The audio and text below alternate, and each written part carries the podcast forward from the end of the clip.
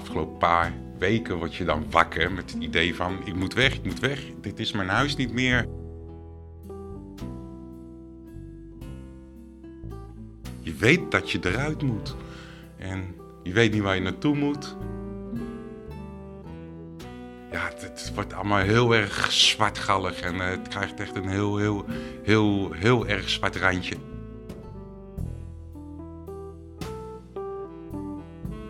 Gegeven moment komen ze gewoon langs van, eh, ja, je moet eruit. Op een gegeven moment ben je ook een beetje opstandig. Ja, ik ga er niet uit en dit en dat. Komt de politie komt erbij, eh, alles. eh, je moet er echt gewoon uit.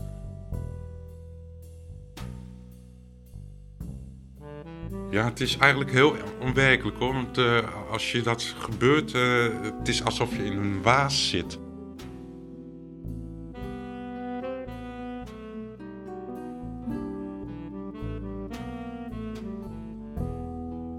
Hoe is het om geen dak boven je hoofd te hebben? Om rond te zwerven en niet te weten waar je s'avonds slaapt? Waarom wordt iemand dakloos en hoe lukt het om de straat weer te verlaten? Je luistert naar een rugzak vol verhalen. Gemaakt door mij, Hugo Verkleij, in samenwerking met Stichting De Tussenvoorziening. Dit is aflevering 3, de moeder van Orlando. Als Orlando zijn ogen sluit, ziet hij zijn moeder voor zich. Een mooie vrouw, half Surinaams en half Nederlands. Truus is haar naam. Ze staan in de woonkamer van haar huis in het Utrechtse Ondiep. Otis Redding komt uit de speakers. I'm sitting on the dock of the bay, watching the tide roll away. Oh, I'm just sitting on the dock of the bay, wasting time. Langzaam schuifelen ze wat heen en weer. Orlando's moeder begint te stralen. Haar handen bewegen als sierlijke vogels door de lucht. Haar heupen wiegen van links naar rechts. Ook Orlando straalt. Ze is er weer, denkt hij, mijn lieve moeder. Het is zo'n acht jaar geleden en die momenten van helderheid worden dan steeds schaarser. De moeder van Orlando lijdt aan dementie en gaat hard achteruit. Als Orlando muziek opzet, komt ze terug. Is ze voor even weer de sterke vrouw die ze altijd was. Normaal door de dag heen, dan eh, je ziet dat ze eh, ver- verdrietig zijn of, leeg raken. En, en ze voelen dat, eh, dat ze dingen aan het verliezen zijn. En dat is geheugen. Je ziet dat en dat, dat doet iets met je. En je kan er niet over praten. Dus je ziet dat bij je moeder. En op het moment dat je dan echt muziek opzet, dan eh, zie je er weer helemaal terugkomen. En eh, ja, lekker opstaan en dat je dan nog lekker met je moeder kan dansen. Ja, dat is, eh, op zo'n moment is dat wel heftig. De ziekte van zijn moeder raakt Orlando. Ook omdat hij met haar juist altijd zo'n sterke band heeft gehad. Samen hebben ze een hoop meegemaakt. Dat begint al als Orlando klein is. Thuis in Ondiep gaat het niet altijd even goed. Steeds vaker krijgen zijn ouders ruzie. Het is zelfs zo heftig dat Orlando's moeder het huis regelmatig verlaat, samen met Orlando en zijn zusje, op de vlucht voor hun vader. Zo komen ze in heel het land en verblijven in verschillende opvanglocaties. Telkens weer belandt Orlando op een andere school en moet nieuwe vriendjes maken. Het heeft veel impact op hem. Je bent blij dat je met je moeder en je zusje bent, dat sowieso. Maar ja, je wil heel graag een normaal leven. Eh, het, sommige momenten zagen er echt heel zwaarmoedig uit. En, eh, eh, maar ik, ik weet gewoon dat, dat eh, hoe slecht het ook gaat, dat het altijd wel goed komt. Die gedachte houdt hem ook op de been als hij een jaar of elf is en een tijdje in een kinderthuis komt te wonen. Zijn moeder zit niet goed in haar vel en wordt opgenomen met depressieve klachten. Orlando vindt het maar niets in het kinderthuis. Heel eng, heel vreemd. Op de eerste etage zaten, waren de slaapzalen van de jongens en de tweede slaap en iets daarboven waren van de, van de meisjes. En dat was ook echt apart, zeg maar. Dus eh, ik zag mijn zusje niet meer. Eh, mijn moeder die is dus toen voor haar depressiviteit even opgenomen geweest.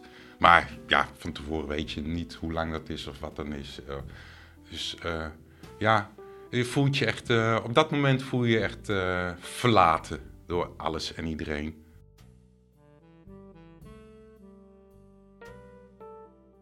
Waarom? Weet je wel, je gaat proberen, want, waarom het waarom achter alles te zoeken.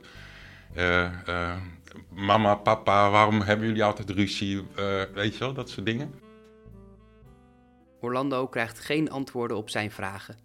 Na een paar weken komt zijn moeder hem en zijn zusje weer halen.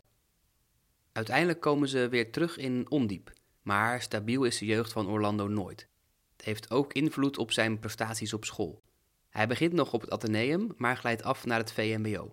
Ook de jaren erna vindt hij het moeilijk stabiliteit te vinden. Hij woont een tijdje bij een nicht in Rotterdam, dan weer bij zijn moeder in Utrecht. Soms werkt hij als timmerman bijvoorbeeld, maar er zijn ook periodes dat hij daar niet toe in staat is. Zijn zware jeugd speelt hem parten. Als zijn moeder begint te dementeren, trekt Orlando weer bij haar in. Haar leven lang heeft zij geprobeerd er voor hem te zijn. Nu wil hij graag die zorgende rol op zich nemen. Voor hem is dat iets vanzelfsprekends. We zijn uh, blijven mijn lijfhuisje ingewezen en ze heeft ons altijd bij haar gehouden. En terwijl zij ook best haar, wel haar uh, psychische problemen had, ook wel. Ja, het is voor mij hartstikke uh, ja, normaal eigenlijk om. ja, dat is familie, dat is je moeder. Ik heb het ja, vier jaar kunnen rekken door haar thuis te houden. En ja, ze zeggen ook, ik denk dat als, als het naar een verzorgingstehuis geweest was, dat dat, dat 50, 60 procent minder geweest had. Toch komt zijn moeder te overlijden in 2016.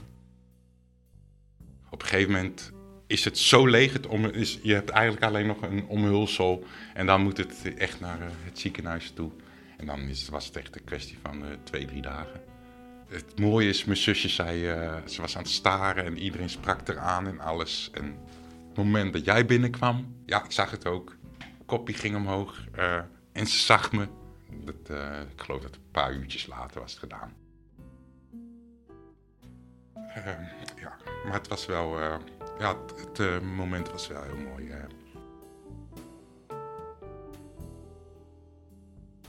De dood van zijn moeder betekent ook dat Orlando dakloos wordt. Hij staat weliswaar ingeschreven op het adres van zijn moeder, maar krijgt van de woningbouwvereniging te horen dat hij er niet alleen kan blijven wonen en moet vertrekken. Hij stribbelt nog wat tegen, maar komt uiteindelijk toch op straat te staan. Een paar weken kan hij bij een vriend terecht, maar dat is geen duurzame oplossing. Daarna wordt zijn auto zijn huis en volgt een zware periode vol verdriet. Er is een, uh, een heel groot parkeerplaats bij, uh, hier in Utrecht, bij uh, het spoor emplacement noemen ze dat geloof ik. En daar was een heel groot parkeerplaats en daar kon ik dan parkeren. En een beetje achteraf af en toe eten in de auto. Ik, ik haalde dus af en toe een paar biertjes, een jointje. ik zat op mijn telefoon. Eerst deed ik mijn behoefte in de wasseretten, zeg maar. daar heb je een toilet, kostte 50 cent. Om de, en daarna kwam ik erachter dat bij het gemeentehuis, de toiletten worden daar super mooi schoon gehouden. Dus als ik s'morgens wakker werd, ja, ging ik naar het stadhuis om daar mijn behoefte te doen. Ik deed de deur op slot en ja, wassen ook. En dat was dan s'morgens. En dan, uh, ja, dan heb je dat gehad. En dan begint de dag pas. Ja, zo'n dag is eigenlijk een, heel vervelend. heel saai. zwerven. het is soms... Ja, het, het, het is koud. regen ik weet alleen nog dat ik heel veel verdriet had op dat moment. Verschrikkelijk. Het is, het, ja, op een gegeven moment, je kan geen auto meer zien op dat moment. Mijn moeder, de situatie, het leven dat ik gehad heb, dat dit dan het eindpunt moet zijn. Maar Orlando weet de knop om te draaien. Je kan zeggen van, ik maak er een einde aan.